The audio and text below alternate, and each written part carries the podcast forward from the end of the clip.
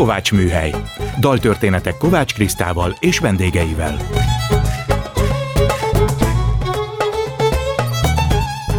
Szeretettel köszöntöm a Kovátsműhely hallgatóit. Kovács Kriszta vagyok. Gombhoz a kabátod, a daltörténetek másként. Megkértem korábbi szakértő vendégemet, Háy Jánost, hogy most ő válasszon két dalt a műsorba, hiszen most róla lesz szó. Ő az Illés Együttes Fáj minden csók című dalát választotta műsorindítónak. Hallgassuk meg!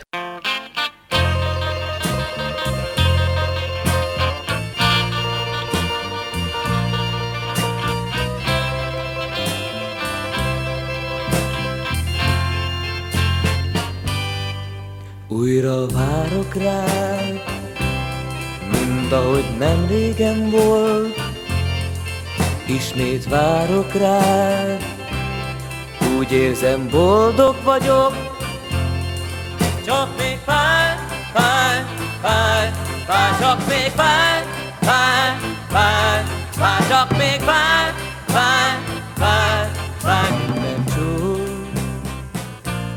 Jó, hogy most itt vagy nálam, látod, hogy tiéd vagyok. Jó, hogy most itt vagy nálam, feledni mégsem tudok. Hisz még fáj, hisz még fáj, hisz még fáj.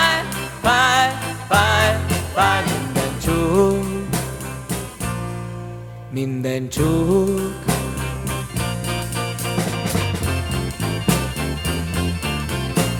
Oly váratlan volt, ami történt.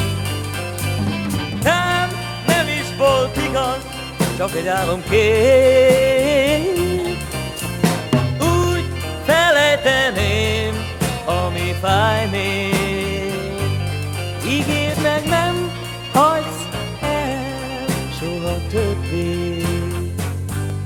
Légy kedves, úgy szeretném, nézd el, hogy nem mosolygok. Légy kedves, úgy szeretném, nézd el, hogy szótlan vagyok. Mert még fáj, mert még fáj, mert még fáj minden csók.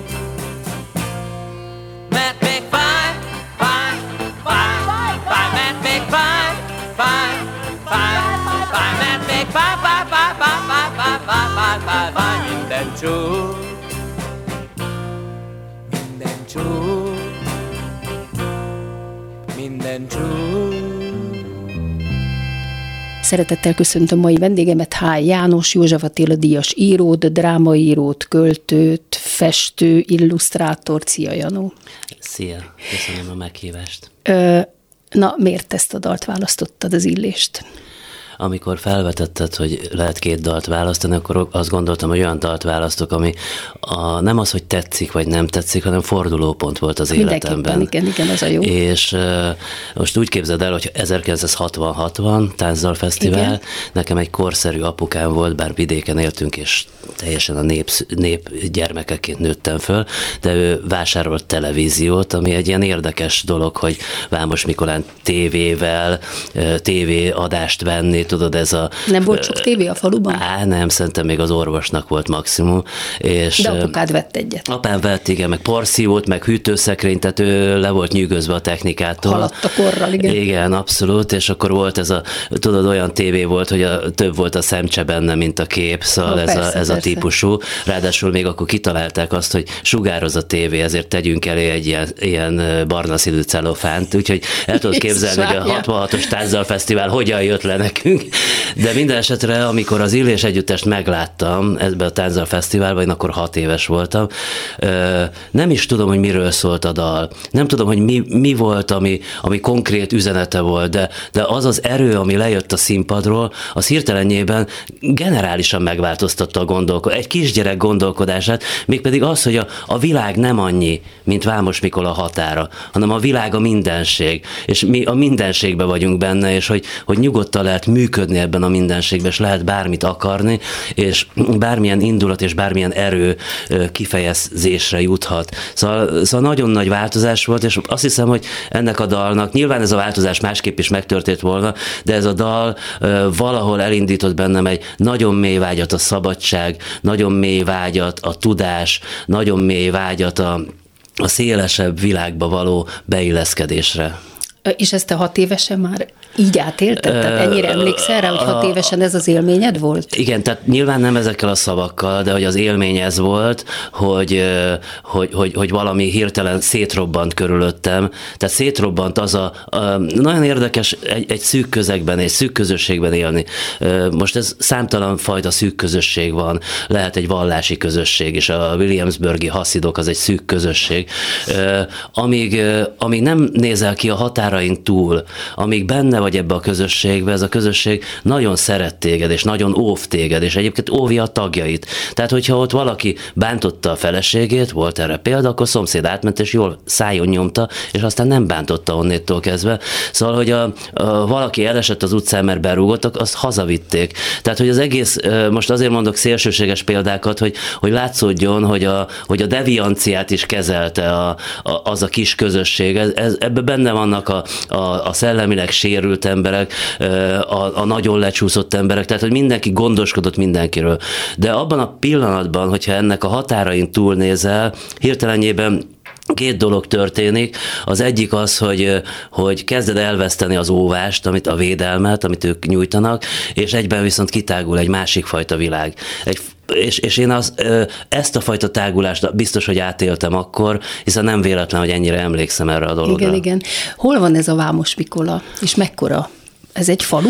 Ez egy falu, ami egy olyan település, a Szob, az még nagyjából megvan mindenkinek, Vác, Szob, ez még a Dunavonal, és onnét megy az Ipoly a határnál, és ez az Ipoly mentén még 20 kilométer, tehát még Pest megye. Érdekes módon járási székhely volt Trianon után, és ez elindított benne egy városiasulást. Ezért Vámosmikola nem tipikusan egy ilyen egyszerű vidéki falu, hiszen volt egy nagyon széles intellektuális rétege a 2 háború között is, tehát hogy járásbíróság, tehát hogyha valami hivatalilag székhelyé válik, ott egy csomó dolog megjelenik, megjelennek emberek, megjelennek különböző képzettségű és különböző életmódokat képviselő emberek, úgyhogy ilyen módon ennek a maradványa megvolt egyébként még gyerekkoromban is. Megírtad a családodat, persze nyilván átszűrve és máshogy, de azért megjelenik ez a környezet a te írásaidban, hát a Bogyós gyümölcskertész fia, ugye ez a könyv címet, vagy a novella címet, de ott is megírod, hogy apád milyen, anyád milyen, és apád, ő volt ez a bizonyos kertész, tehát neki ez volt a foglalkozása? Igen, ő abszolút egy ilyen furcsa, én egy olyan családban nőttem fel, ami persze egy budapesti relációban talán nem mond túl sokat, de én egy ilyen vegyes családban nőttem fel, az anyámék földművesek voltak, az apámék iparosok. Ez azt jelenti, hogy az apám lefelé házasodott. Aha, tehát az apámék családja felől mi nem voltunk elég normális család, egy kicsit lenéztek. Tehát és anyukád ő dolgozott, vagy ő otthon volt? Anyám a TSZ-be, tehát apám vezető volt a TSZ-be, anyám pedig ilyen gyalogmunkás, tehát ilyen szempontból is nagyon fura volt a kettős, hogy apám úgymond a falusi intelligenciához tartozott, anyám pedig a falusi munkás réteghez. És testvéred vagy? Egy bátyám van, igen. És, de te elég hamar eljöttél onnan, ha jól tudom, már gimnáziumba. Hát már igen, mert eljöttél. Nagyjából ez a ritmusa egy vidéki gyereknek, hogy hát az általános iskola után, ha akar valamit magával, akkor valahová menni kell. És ők támogattak ebben, hogy tanuljál. Abszolút és támogattak, ugye? És ez egy nagyon érdekes dolog, hogy én egyáltalán nem vagyok híve az előző, tehát a kádári rendszernek, de a kádári rendszernek, mint baloldali gondolkodású rendszernek volt egy csomó pozitívuma. Hát az oktatás például az volt, oktatásban, igen. És az, hogy életmód modelleket kínáltak. Tehát az anyámék nem a semmibe küldtek engem, bár később úgy gondolták, mikor én leszerepeltem a gimnáziumba, de alapvetően volt egy életút modell előttük, és a legszegényebbek előtt is volt életút modell. Most, hogyha visszatérnék a vámosmikolai világba, akkor azt mondom, hogy akkora az underclassban élő emberek, azok is is meg tudták szerezni minimum a szakmájukat, tehát minimum szakmai képzettségük volt. Hát ma ez már nem így van. Ez ma nem így van, és ez egy rettenetesen nagy vétke, úgymond a rendszerváltásnak. Most nem menjünk vele ebbe az oktatási rendszerbe, mert ez Antal Józseftől kezdődően problematikus az, ami itt zajlik, vagy ami az oktatásban zajlik, de nagyon-nagyon érdemes volna elgondolni, hogy most egy csak Petőfi 200-ban, hogy mit csinált Petrovics István az ő kis fiával. Azt csinált, hogy minden pénz belenyomott abba, hogy ez a gyerek a legjobb oktatást kapja. És meg is kapta és Petőfi Sándor lett belőle, és ezt kéne belátnia minden vezető embernek, aki egy országot irányít, hogy minden pénz bele kell nyomni az oktatásba. De a mai vezetésnek nem ez a célja. Éppen az a célja, hogy így tartsa őket. Én úgy látom. Ettől még mondani kell, hogy ez kell legyen a cél, persze, mert igen. Hogy innovatív országot akarunk, nem igen. Összeszerelő üzemet, hanem innovatív embereket, akik tényleg tudnak energiát és szellemi erőt beletenni az ország épülésébe. Hát Janó, ha te lennél a miniszterelnök, akkor talán így lenne, de nem vagy, úgyhogy csak mondhatod. Csak üzenem, hogy rendkívül igen. Sok jó intézkedést tennék, ha én lennék a miniszterelnök. Vagy legalábbis kulturális miniszter, ha lenne ilyen. Na térjünk vissza egy picit a gimnáziumba, ott kollégista voltál, ugye? Igen, nagyon igen. Megváltozott az életed. Hogy érezted, hogy belekerültél Vámosmikolából rögtön a fővárosba, a nagyvárosba?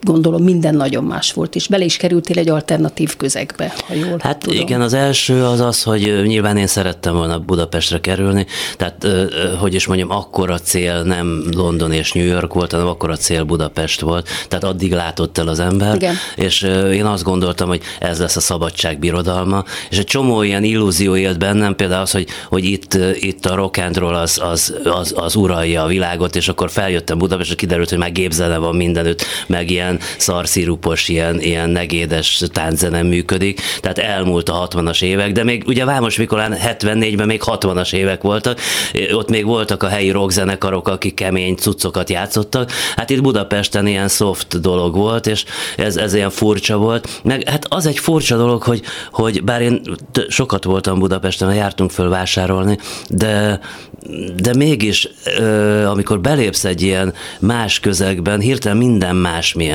Tehát az, hogy például nem mertem felszállni a buszra, mert nem tudtam, hogy kell jegyet lyukasztani. Tehát ilyen egyszerű dolgokba lehet lemérni, hogy ezeket is meg kell tanulni. Hát én is, amikor először jártam nyugaton, nem először, de jó pár éve nyugaton, amikor még a WC-be volt ez az, oda teszed érintősen, és úgy jön a víz. Hát nem bírtam rájönni, és ugyanez a tapasztalat, hogy Jézusom, teljesen le vagyok maradva.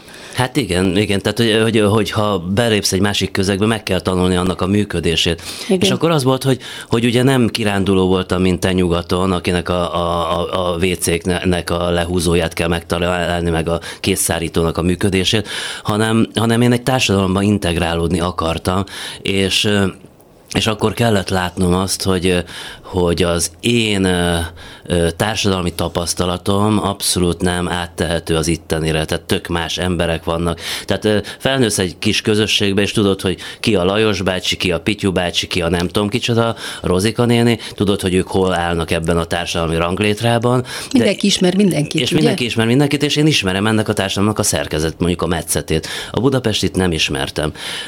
Nyilván ezért számomra a budapesti felnőttek azok ilyen félelmetes nagyságok voltak. A másik az, hogy más volt a beszéd. Tehát aki Budapesten él, ahogyan én sem érzem már, hogy mi a különbség az én beszédem és a vidékiek beszéde között, de sokkal célirányosabb, sokkal gyorsabb a nyelvünk. És ez nyilvánvaló, hogy a vidéken lassúbb minden. Tehát ami nem baj, csak ez egy természete a vidéki életnek. De ha te át akarsz ebbe a közegbe menni, akkor meg kell tanulnod ezt a nyelvet. És azért fontos megtanulni ezt a nyelvet, mert csak ezt a nyelvet értik azok az emberek, akik körülvesznek téged. És ezen a nyelven tudod elmondani, hogy te ki vagy, honnan jöttél, mi van a hátad mögött. És ez igen, fontos. Igen, fontos. Ez itt a Kovátsműhely, vendégem Háy János. Mikor döntötted el, hogy író leszel? Hiszen rockzenész is akartál lenni, ha jól tudom. Hát abszolút akartam, és nagyon haragszom ezért a világra, mert én egy bukott rockzenész vagyok. De azért úgy tudom, hogy az utóbbi években voltak ilyen föllépések, ahol te is zenéltél valamelyik zenész kollégáddal, ugye? Hát talán igen, a Beck Zolival, vagy nem is tudom. Beck Zolival, és meg előfordul, hogy azért gitárt veszek a kezembe. Na, hát de akkor itt megvalósul a mi régi álom, jó, de nem? Tudod, valami már később van. Igen, hogy nem állsz egy rockbanda élén, de volt később neked egy zenekarod, ez az Originál Láger. Igen, hát ez a leghíresebb nem létező zenekar, mondhatjuk úgy az életemben. Egy évig élt a zenekar? Hát valójában nem jutottunk el a fellépésig, néhány felvétel maradt. Maga az Originál Láger mutatta, hogy én totál tehetségtelen vagyok ezen a téren. Énekeltél? Énekeltem és gitároztam is. És persze, írtad is a számokat? És írtam, szörnyű számokat írtam, szövegeket írtam egyébként én. És a zenét? A zenét egy Laci nevű, Horváth Laci nevű gitáros srác csinált, egyébként ő jó zenész volt, és akkor nagyon hamar felbomlottunk, mert egy feszültség alakult ki az én alternatív rockzenei felfogásom, és az ő egyszerű sikerorientáltságuk. Értem, és mindez már Szegeden volt, ugye? Ez már Szegeden volt, mert oda jártunk egyetemre, és akkor a zenekar is széthasadt úgy, hogy az egyik oldalon voltak, akik tudtak zenélni, a másik oldalon, akik tudták, hogy mi a rock and roll. Igen, de nem tudtak zenélni. Igen. Szóval így aztán vége szakadt. De egy tök emlékszem rá, hogy 30 éves voltam, addig dédelgettem ezt az álmot, hogy valamit csinálok ezzel az egész rockzenével, és tényleg sok energiát tettem bele, de hát sajnos nem jött össze. Mikor döntötted el, hogy író leszel? Vagy ezt nem döntötted el, csak elkezdtél írni korábban? Hát én nagyon kis koromban kezdtem el írni, tehát már ilyen 9-10 éves koromban írtam verseket, korrupciós céllal egyébként, hogy jobban szeressen a tanítónéni, és természetesen ilyen komoly verseket írtam, mert ugye... És jobban szeretett? Nem, sajnos nem jött be, és nem azóta rájöttem, hogy korrupciós céllal nem érdemes írni, már akkor rájöttem, és akkor attól fogva én folyamatosan írtam valamit, hát nyilván egy csomó ember ír fiatal korába, kamaszkorába pláne, azok voltak a legkínosabb dolgok, amit az ember kamaszkorában írt, és aztán olyan körülbelül 16 éves koromban volt egy fordulat. És az a fordulat, ez egyébként egy személyes történethez kapcsolódik, hogy szerelmes lettem valakibe, és akkor elkezdtem, mit csináljon 16 éves gyerek, nincs nála gitár, akkor mivel nagyképűsködjön, én költő vagyok. Ez akkor még bejött, ma már nem ajánlom senkinek se ezt a mondatot, mert szerintem ez már posztfáztam. Úgyhogy... És akkor, hogy jó mondja a csaj, hogy mit írsz, és akkor hirtelen felrém lett, hogy megmutatod, felrém lett a fejembe, úristen, ha ezeket megmutatom, komolyan mondom, ebből nem szerelem lesz, hanem az országos ideg és elme. És akkor valami felfény lett előttem, hogy tök mindegy, hogy én mit érzek, a lényeg az az, hogy a papíron milyen érzelem van megfogalmazva. Tehát akkor hirtelenjében rájöttem, hogy az én és a műtárgya közötti távolság, vagy distancia, ez egy rémfontos dolog, és onnétól kezdve tudtam csinálni jobb dolgokat. Persze lassan ment ez az egész, mert hogy egy kamasz gyerek tele van szirupos érzelmekkel, hogyan tudsz akkor úgy írni, hogy ne a te szirupasságod jelenjen meg a szövegben, hanem valódi érzelmeket tudj megfogalmazni. És mikortól vagy ebben tudatos, hogy a szöveg az más, az már tőled egy picit eltávolodik, és hogy annak egy formát adjál? Tehát, hogy beleteszed a magad élményeid, de az már mégsem te Háy János vagy, hanem tőled egy picit eltávolodott alkotás. Szerintem ez ekkor történt, igen? Kb. 16 éves koromban, és akkor megjelent két olyan költő az életemben, aki ebben segített. Előtte is voltak jó költők, akiket szerettem, például Pilinszkit, de a Pilinszkit tudtam sziruposítani magamnak, de a Tandorit és a Petrit nem tudtam. A Tandori és a Petri hirtelenjében egy olyan irányú és egy olyan gondolkodást indított el, ami tulajdonképpen létrehozta ezt a fajta szemléletet. Tehát nagyjából ez olyan 16-17 éves koromban, és így is van egyébként az első versek, amik az első kötetemben vannak, azt akkor írtam, tehát akkorból valók. Nagyon korán lett családod, sőt, hát Eszterrel, a feleségeddel együtt jártatok, ugye? Már a gimnáziumban. Igen, az osztálytársak voltatok. Ő volt később az a lány, akinek nem mertem megmutatni a versét. Igen. És később is együtt jártatok, tehát Szegedre is együtt jártatok. Nagyon hamar lett családotok, és akkor nyilván valahogyan meg kell élni. Azt hiszem, ezt rögtön tanított, te is tanítottál az elején. Igen. És utána hogy jött ez, hogy hát akkor most 89-ben szerkesztőként kezdtél dolgozni több kiadónál. Hogy jut el az ember fiatalként, fiatal íróként egy szerkesztőségbe? Bekopog, hogy itt vagyok, dolgozni akarok más művekkel. Ezért pénzt is szeretnék kapni, mert meg kéne élni. Hát ez egy ilyen fura történet, hogy én ismertem az Alán Tibort, aki szintén Szegedre járt, és ő egy ilyen nagyon menő költőnek számított, és akkor megyek az utcán, jön velem szemben Zalán Tibor, és akkor azt mondja, hogy menj be a Móra kiadóhoz, vidd be azokat, amiket írsz, mert most olyan szerkesztő van, hogy olyan szarokat is kiadnak, amit te írsz. Jó kis ajánlás, igen. És akkor tényleg én bementem, ott volt a Körösi Péoska, és az ő főnöke a Sík Csaba, és akkor ők elfogadták az én könyvemet, azt hiszem, hogy 86-ban, de miután ők tervben gondolkodtak, ez csak 89-re volt beidőzítve, tehát egy tök más világ volt, tehát nem úgy volt, hogy leadom a könyvemet, és ha elfogadják, igen, három hónap múlva könyv lesz belőle, hanem ott éveket kellett várni. Ez volt a Gyalog megyek hozzád sétáló úton? Gyalog megyek hozzád a sétáló úton, igen, ez volt az első könyvem, és na, ez nagyon érdekesen indul ebben a nyitó mondattal, Háy János nevű személy nem létezik. Ezt elmagyaráznád nekem, hogy ez mit jelent? Ebben több dolog van. Egyrészt az, hogy én nevet változtattam, tehát nem ez az én polgári nevem. Egyrészt ennek a emléke van ebbe a mondatba. A másik az, hogy bennem volt nagyon fiatal korom óta egy olyan fajta viszonyulás a művészethez, hogy ne művészi brendek uralják a művészetet, hanem művészi alkotások. Ahogyan a népművészetben volt. Tehát, hogy nem az van, hogy van egy olyan brand, hogy Hemingway, vagy van egy olyan brand, hogy mit tudom, Beckett, vagy Kafka, hanem az legyen, hogy vannak művek, és a művek mérkőzőnek egymással. És az én első elképzelésem az volt, hogy ne is szerepeljen név a fölött, amit én írok. És egy kicsit ebben a Háy János nevű személy nem létezik, ebben ennek a fajta ilyen idolképzésnek a lehetősége ellen harcol ez a fajta szöveg. De akkor ugorjunk egy nagyot, hogy később írtál egy irodalomtörténetet, ami elég nagy vitát kavart. Ott viszont ugye ez a Kik vagytok ti kötelező magyar irodalom újraélesztő könyv. Itt a Kik vagytok tibe viszont, hadd mondjak ellen, ott azért brendeket veszel végig, nem? Nem csak műveket. Abszolút brendeket veszek, mert hogy úgymond a kánonban brendek vannak, ezt nem lehet fölülírni. Tehát van egy kánon. Van egy kánon. Amikor ezt a könyvet írtam, ami ugye portrékat rajzol ki számomra fontos alkotókról, vagy számomra érdekes alkotókról, rá kellett jönnöm, hogy nincsenek a kánonon kívüli emberek, a kánonból kieső emberek esetleg vannak, akik fél lábbal vannak már csak benne a kánonban, például Bródi Sándor, vagy Berzsenyi Dániel, akik szerintem kilógnak már a kánonból, és újak léphetnek bele, de valójában nincs alternatív kánon. És amikor a kánonnal foglalkozol, tehát azzal a nagy hagyatékkal, ami a magyar irodalom kulturális ajánlata, akkor azt tudod csinálni, hogy egyes brenden belül, mondjuk Arany János brenden belül, te mit szeretsz belőle? Szereted a balladákat, a nagykörösi balladákat, vagy az öregkori balladákat, vagy az őszikéket? Én most jelen pillanatban az őszikéket szeretem, mert azok szólnak hozzám, és azok a típusú versek, amik az én számomra fontos kérdéseket feszegetik.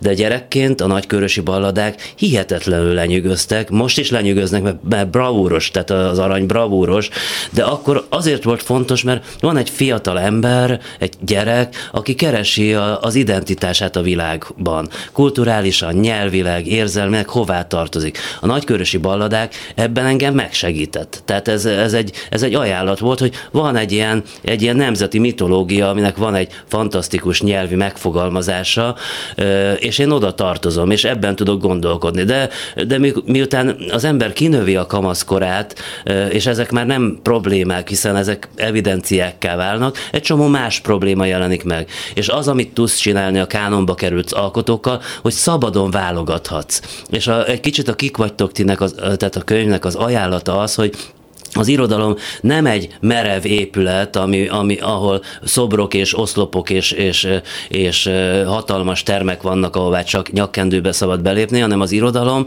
az a gondolkodás terepe. Tehát, hogyha oda belépsz, akkor igenis kérdőre vonhatsz bárkit, dialógusba kerülhetsz bárkivel és bármilyen művel, és elutasíthatsz és befogadhatsz. És attól, hogy te nem szereted X-et, ettől X nem lesz rosszul, tehát, hogy én nem olvasok Krúdit, ettől Krúdinak nincsen rossz érzés, más olvassa őt, de a fontos az, hogy elevenség legyen a te kapcsolatodban. Meg kapcsolat legyen, főleg személyes. Legyen. Mert az az igazság, hogy nem akarom megtanulni, hogy miről ír Petőfi Sándor, vagy Csokonai Mihály, hanem azt akarom olvasni, ami bennem zajlik érzelmileg. Tehát az irodalomnak ez az ajánlata, és ezt kéne erősíteni, hogy élményszerű olvasás legyen, magamat akarom olvasni, magam történetét akarom olvasni. Ez nem kémia, tehát nem kell a kovaláskötést megtanulni. Ugyanakkor meg azt gondolom, hogy persze jó, hogy tanítva van pár dolog, hogy tudatosítva van, hogy már gyerekek, már óvodába tudtátok, mi az a felező nyolcas, meg páros rím, csak nem mondták ki rá, hogy az felező nyolcas. Hogy tudd azt, hogy Petőfi Sándor nem a 20. században élt, és nem ugyanaz, mint József Attila, az egy másik személy. Tehát, hogy nagyjából tudd azt, hogy korban mi hol van, ezek fontos dolgok, tehát nem azt gondolom, hogy ezeket nem kéne tanítani, de hogy a cél mindig az, hogy élményszerű legyen, amit olvasol. Hogy fogadták az irodalomtanárok és a diákok a könyvet? Én azt gondolom, hogy az irodalomtudósok rosszabbul fogadták, és a nem, fiatalok?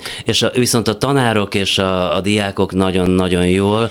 És használják is a könyvet? És abszolút használják. Jaj, de jó. Ez jó visszajelzés neked. Abszolút jó, és ugyan nem ilyen céllal írtam, mert nekem általában nincs célom, ha írok valamit, vagyis az a célom, hogy egy jó dolgot írjak, de az, hogy mivel olyan a nyelvezete, meg játékos, meg játszik a figurákkal, ezért a diákok szeretik. És hirtelenjében megjelennek olyan arcok előttük, akik húsvér emberek és nem szobrok, tehát nem kell félni tőlük. Igen.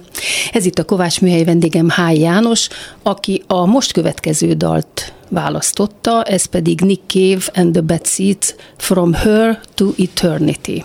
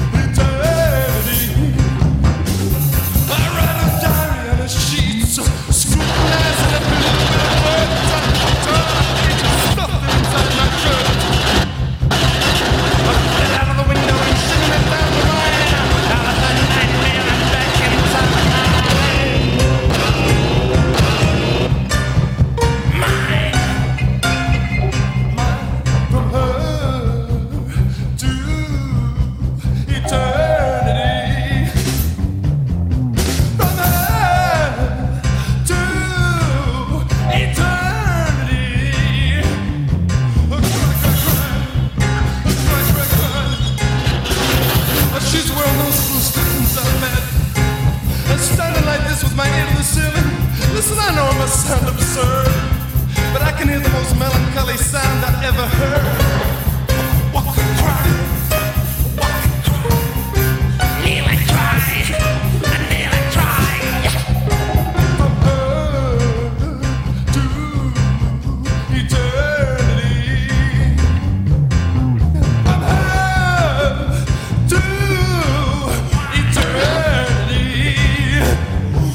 Oh, tell me why.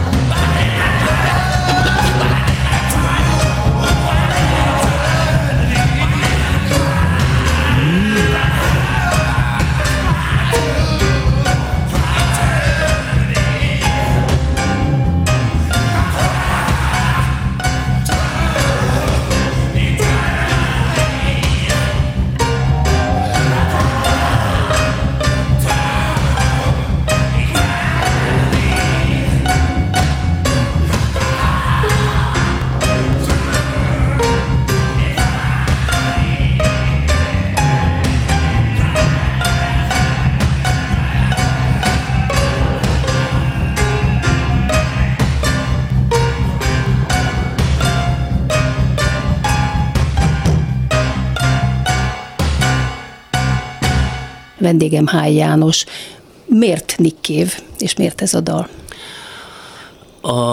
Ugye ott kezdtük, hogy a fáj-fáj elért engem az Illéstől, és azt gondolom, hogy az utolsó nagy popzenei alkotó a Nick Cave, aki megérintett engem, ugye ez a 80-as évekből való ez a dal, méghozzá Nick Cave-nek a keményebb berlini korszakából van, és ezt nagyon-nagyon szeretem, van egy ilyen lemez, aminek ez a címadó dala, és az a keménység, amit a Nick Cave, és az az érzelmi gazdagság, amit ő képviselt, az a mai napig is nagyon-nagyon közel áll hozzám.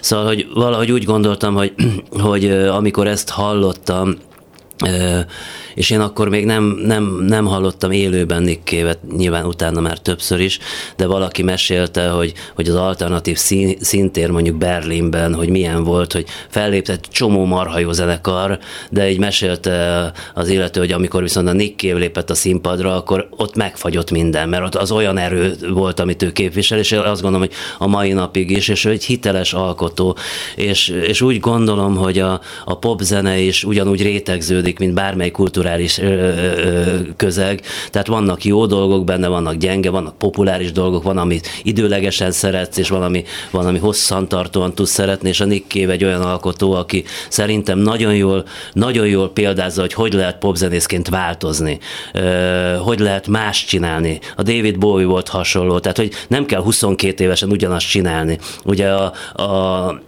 Kurt Cobainnek az volt a problémája, hogy hogyan váltom át ezt a fajta fiatal energiát, amit a Nirvana akkor képviselt, hogyan váltom át valami másra, nem tudta átváltani. És ez egy nagyon nehéz dolog, tehát a popzene számomra egy ilyen érdekes dolog, hogy ez tulajdonképpen az ifjúsági indulatot kapja föl, és onnétól kezdve iszonyú nehéz váltani. Tehát nehezebb helyzetben van egy popzenész, ha hiteles akar lenni élete végéig, és nem akarja eljátszani, hogy ugyanabban a bőrcsekiben nyomja végig az életét, hanem valami más mást is akar mutatni, nehezebb váltani, mint egy költőnek. És akkor mit gondolsz a Rolling Stonesról, aki most is kiad albumot, és föllép, és őrületes sikereket arat? Nem, én sajnos szeretem a Rolling Stones, és egyébként jó ez a lemez, amit most csináltak, és én állatira örülök, hogyha öreg emberek jót tudnak csinálni, mert ez nekem is egy üzenet. Tehát, van még jövő. Igen. Van még jövő. Tehát az, hogy a Móric az Árvácskát élete végén írta, hogy nem volt olyan nagyon öreg, de 60-valahány éves volt, vagy az, hogy a Turner, a festő élete 60 fölött kezdett el normális képeket festeni, mert előtte hülyeségeket festett, és 60 fölött kezdett el igazi nagy műveket alkotni. Ez azt mutatja, hogy igenis a művészetben van megújulási lehetőség. De te nem panaszkodhatsz, mert gyakorlatilag évenként, majdhogy nem évenként írsz egy új könyvet, ki is jönnek, nagyon sikeresek, és emellett a színházi világba is betörtél. Meséld el nekem, hogy született az első darab, és ennek a bemutatója, hiszen előtte nem foglalkoztál ilyennel. Hát, ez volt a Géza gyerek. Ez volt a Géza gyerek, ez 2000-ben, vagy 2001-ben történt, hogy Radnóti Zsuzsa, aki nekem közeli barátom, és egyben olyan ember, aki nagyon figyel arra, hogy mit csinálok, egyszer azt mondta, hogy hát figyelj János, most már úgy látom, hogy olyan dolgokat írsz, hogy talán tudnál drámát is írni. Én ezt nem sértésnek vettem, hanem úgy gondoltam, hogy ez egy ajánlat, és akkor a dramaturg cégnek volt egy ösztöndíj a drámaírásra, amire én pályáztam, vagyis nem nekem kellett pályázni, egy színháznak kellett pályázni, mindegy. A lényeg az, hogy megkaptam a megírásra azt a egyébként nagyon-nagyon kicsi pénzt, de én nagyon primitíven gondolkodom a pénz-munka viszonyról, tehát hogyha pénzt kapsz, akkor annak ellentételezését is meg kell teremtened, tehát meg kell írni, és akkor gondolkodtam, hogy legyen. Engem a színház egyáltalán nem érdekelt, féltem a színészektől, nagyképűeknek tartottam őket, meg öntehetnek, meg magabiztosnak. Tehát pont minden olyan tulajdonság megvolt, ami nekem nincsen. Értem. De azért gondoltad, ha már Radnóti Zsuzsa bízik benned, meg kell írni. Meg az, hogy engem izgatott egy dolog. Hogy lehet úgy írni, akkor már írtam prózát, nem csak verset, prózát és sőt regényeket, hogy lehet úgy írni, hogy nincs leírás. Tehát az a támaszték, hogy elmagyarázd, hogy mi van, az nincsen. Meg a gondolatokat sem, a belső gondolatokat sem feltétlenül, szituációkat kell írni, és jellemeket. Vannak, és jellemeket, és dialógus van. És te hiába írsz szerzői utasítás, hogy ilyen legyen, olyan legyen. Ha a dialógus rossz, akkor az abszolút nem lesz olyan. Nem és akkor hogy lehet úgy megcsinálni, hogy csak megszólalások vannak, és mégis kirajzol jellemet, szituációt, érzelmi tónust, és ez engem rettenetesen izgatott. Hát akkor egy nagy kihívás volt, nagyon végül is nagy hiába, hogy nem szereted a színházat, meg a színészeket, vagy először nem szeretted, de ez egy írói feladat volt, egy írói kihívás. Abszolút írói feladat. És ez napig volt, ugye Pincés István rendezte Debrecenben. És akkor az volt, hogy oké, megírtam, megkaptam a nem tudom, 110 000 forintomat, és akkor rendben van. És akkor egyszer felhívott egy nem tudom, szegedi alternatív színház, hogy bemutatnák. Hát teljesen elképette azt, amit én írtam, hát az hogy jön? Én író vagyok, érted, nincsen, hogy színház. És akkor de ők bemutatnák, erre leteszem a telefont, egy óra múlva csörög a telefon Debrecenből, hogy szeretnék Debrecenbe bemutatni. Mondom, most mondtam egy órája egy szegedi alternatív színháznak, hogy ők azt csinálnak vele, amit akarnak. És akkor, akkor majd mi lepacsizzuk ezt a dolgot, és így került Debrecenbe, és nyilván az egy szerencsés dolog, hogy a Pincés István remekül megcsinálta, és nagyszerű, fantasztikus volt a közösség, ami ott létrejött a darab. Akkor már nem féltél tőlük? Nem, mert láttam, hogy milyen emberek, és láttam, hogy milyen törékenyek, és milyen sérülékenyek. Ugye a lényeg az, hogy amíg nem látod, hogy a másik is sérülékeny, és esendő, addig félsz tőle, mert azt hiszed, hogy ő tökéletes. De amikor meglátod, hogy egyrészt milyen piszok sokat kell dolgozni egy debreceni színházban, mennyire ki vagy téve a közönség, az igazgató, a mit tudom én minek a... Próbákra bejártál? Amikor kérték, igen, és ez mai napig is így van, hogy... Ez azt jelenti, hogy volt, hogy kérték, hogy itt egy picit légy szíves, írd át ezt a mondatot, vagy inkább ez jobban jönne a színész szájából, ilyen van? Ilyen előfordul a Géza gyereknél, konkrétan a Pincés egy monológot kért a Géza gyereknek a darab közepén. Amit de az jót tett neki. Az jót tett neki, és abszolút értettem, hogy miért kell oda beletenni.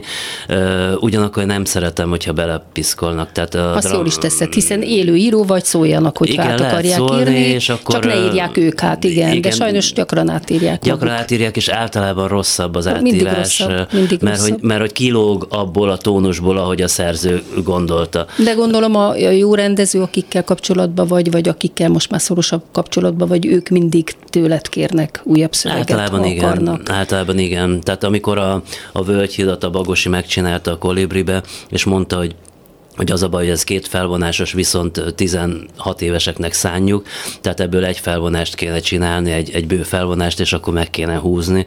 És akkor azt gondoltam, hogy én nyúlok hozzá, tehát ne a Bagossy nyúljon hozzá, hanem én nyúlok hozzá, és én csinálok egy rövidített verziót. Bár mondjuk még húzni lehet szerintem rendezőnek, csak ne írjon bele. Szerintem igen, sem. Csak amikor a 120 percből 90-et csinálsz, az nagyon nagy húzás. Az nagyon tehát nagy különbség, hogy azt inkább jobb, ha a szerző csinálja, mert a húzással némiképp együtt jár egy átírás is, igen, mert ugrani kell. Ez itt a Kovátsműhely, vendégem Háy János. Kialakult körülötted, vagy melletted egy olyan színházi csapat, vagy hát legalábbis akik mindig számítanak rád, vagy mindig kérnek tőled darabot. Bérczes Lászlóra gondolok, Mucsi Zoltán. Milyen az, amikor Mucsi Zoltán azt mondja neked, hogy most írjál nekem egy darabot? Hát, mert így volt, ugye? Ez így volt, igen, és ez a Nehéz című darabbal kezdődött. Nem ezt mondta, hanem elolvasta a Gyerek című regényemet, igen, és hogy ebből csináljak neki darabot. Aha. És akkor nekem nagyon nehéz a redukálás, tehát az, hogy egy nagyobb korpuszból kisebb korpusz létrehozni, és mondtam rögtön, hogy ezt nem tudom megcsinálni. Viszont volt a Gyereknek egy előzménye, a Nehéz című novella, amit már akkor úgy gondoltam, hogy abból színdarabot kell csinálni. Hozzá kell tegyem, hogy én színdarabot csak felkérésre csinálok, tehát akkor is, hogyha tudom, hogy valamiből akarok, most is van olyan novellám, mert hogy számomra művészileg már novellaként megvan a történet, vagy regényként, vagy nem tudom, elbeszélésként. Csak úgy számon tartom, hogy ha van kérés, akkor mifelé induljak. Az nagyon jó, meg hát ugye ezek baráti kapcsolatok is, és ebben van egy bizalmasság, és olyan szinten bizalmasság, hogy itt tudom, az Elem című darab, ami most is fut a szkénébe, Kerekes Évi és a Mucsi Zoltán főszereplésével, akkor leültünk előtte, és arról beszéltünk, hogy kit mi érdekel az életéből. És kiderült, hogy mind a hármunkat, bár nem vagyunk pontosan egykorúak. De a Bérczes rendezte? Ezt a Bérczes rendezte. Igen. Mind a hármunkat az elmúlás érdekel. És akkor engem is, őket is, és akkor, hogy erről kéne egy darab. És persze ez egy nehéz feladat, mert ki a franc akar az elmúlásról írni. Tehát magyarul azt mondták, hogy erre a csapatra írjál darabot, de leültetek előtte beszélgetni, és csak utána kezdted megírni. Csak az elve, tehát hogy a témát, az érzelmi irányultságot határoztuk meg, az, hogy milyen csapat van. Engem nem zavar, ha van csapat egyébként, tehát akkor, amikor a Nehezet írtam, én tudtam, hogy a Kapa fogja eljátszani, tehát Mucsi Zoltán fogja eljátszani a főszerepet, de ez nekem ki kellett törölnem a Kapát a fejemből, mert amikor látsz egy nagyszerű színészt, könnyen azt gondolod, hogy nem baj, ha itt a szöveg egy kicsit sántít, majd a színész megoldja. Tehát én szöveget akarok, jó szöveget létrehozni, és nem olyan szöveget, amit majd korrigál a színész a saját gesztusrendszerével. És én azt gondolom, hogy nem is lehet másképp csinálni. Tehát, hogy nekem, amikor tudom is, hogy nagyjából kik fognak szerepelni benne, akkor is törlöm az agyamból, és csak arra gondolok, hogy maga a szöveg az megfelelő. Sose jut eszembe, hogy ezt a Kapa fogja mondani, ezt a Kerekes Évi. Tehát nem a színész szájára írod magyarul, hanem meg elvonatkoztatsz. Nem, a színész el tudja mondani, a színésznek is az a jó, ha jó szöveget kap, én azt gondolom. Mindenképpen az a jó. Te nem csak írsz, hanem a saját könyveidet illusztrálod is, és borítókat rajzolsz. Ez mióta van benned, hogy képzőművészettel is foglalkozol? Hát ez tulajdonképpen az egész ilyen Wagneri Gesamtkunstwerk, ez tulajdonképpen gyerekkoromtól, vagy aztán kamaszkoromban megerősödve van. Ez némiképp az avantgárddal függ össze. Tehát az, hogy az avantgárd gondolkodása az, hogy minden művészeti ág valahol összefügg egymásra, nem véletlen, hogy Picasso drámát írt, Arp verseket írt, és Kondor Béla verseket írt. De ha visszamegyünk a régiekhez, például Michelangelo-nak nagyszerű szonettjei vannak. Tehát, hogy ez az egész, hogy összefügg. Abszolút, nekem ez tetszik, csak kíváncsi vagyok, hogy ez honnan van ez benne. A dolog, és én mindig is rajzoltam, és festettem, és én nem vagyok festő, de képzőművészeti produktumokat állítok, vagy hozok létre, amelyeknek az az érdekessége, hogy kicsit van egy történetisége, tehát vannak szereplői. És kifejezi ami a könyv, ugye? Igen. Kifejezi valamit, ami a fejedben van erről. Igen, és az egy érdekes dolog, hogy én azért azt gondolom, hogy nem, tehát hogy mi a dilettantizmus, tehát akkor lennék dilettás, ha azt gondolnám, hogy aktokat tudok festeni.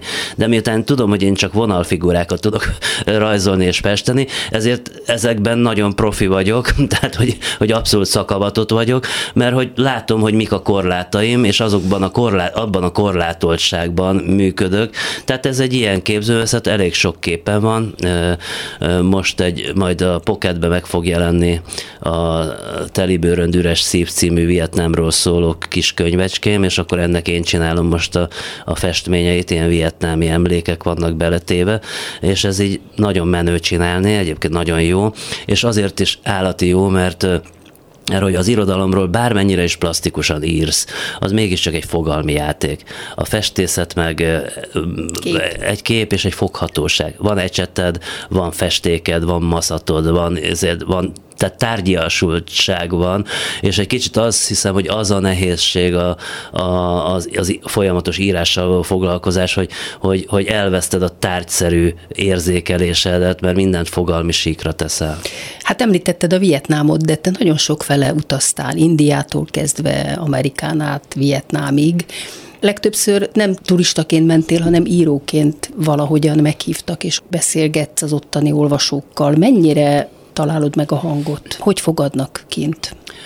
Ugye más és más minden utazás, de egy kicsit úgy vagyok ezzel, hogy én már így nem hajtom az utazásokat, de hogyha egy ajánlat érkezik, azt hiszem. De ez ugye általában ez egy ilyen életelv, hogy én nem küzdök, egy dologért küzdök, hogy műveket hozzak létre, másért nem küzdök.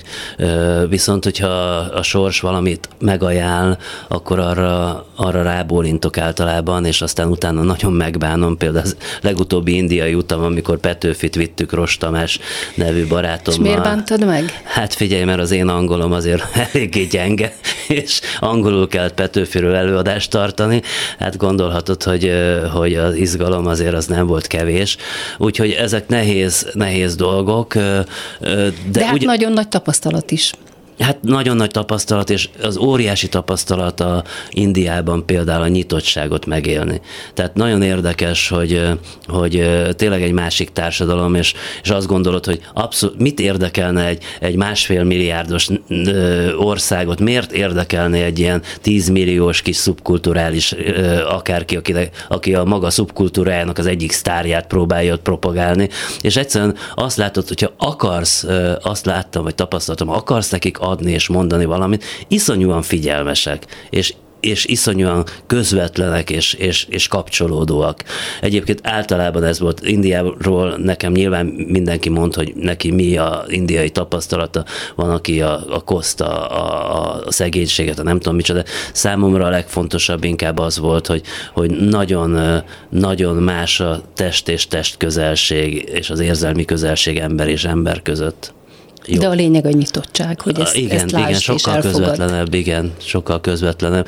Ez a furcsa volt, amikor jöttünk Ferihegyen, és leszálltunk a repülőről, és Rostomi, aki egyébként most éppen Indiában van kint 7 hónapig egy egyetemen tanul és tanít, azt csinálta, mint Indiában, hogy hello sir, és megveregette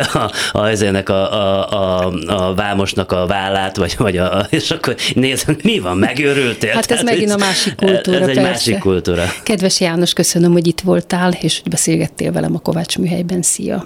Köszönöm szépen a meghívást. És köszönöm hallgatóink figyelmét Pályi Márk és Horváth Ádám munkatársaim nevében is.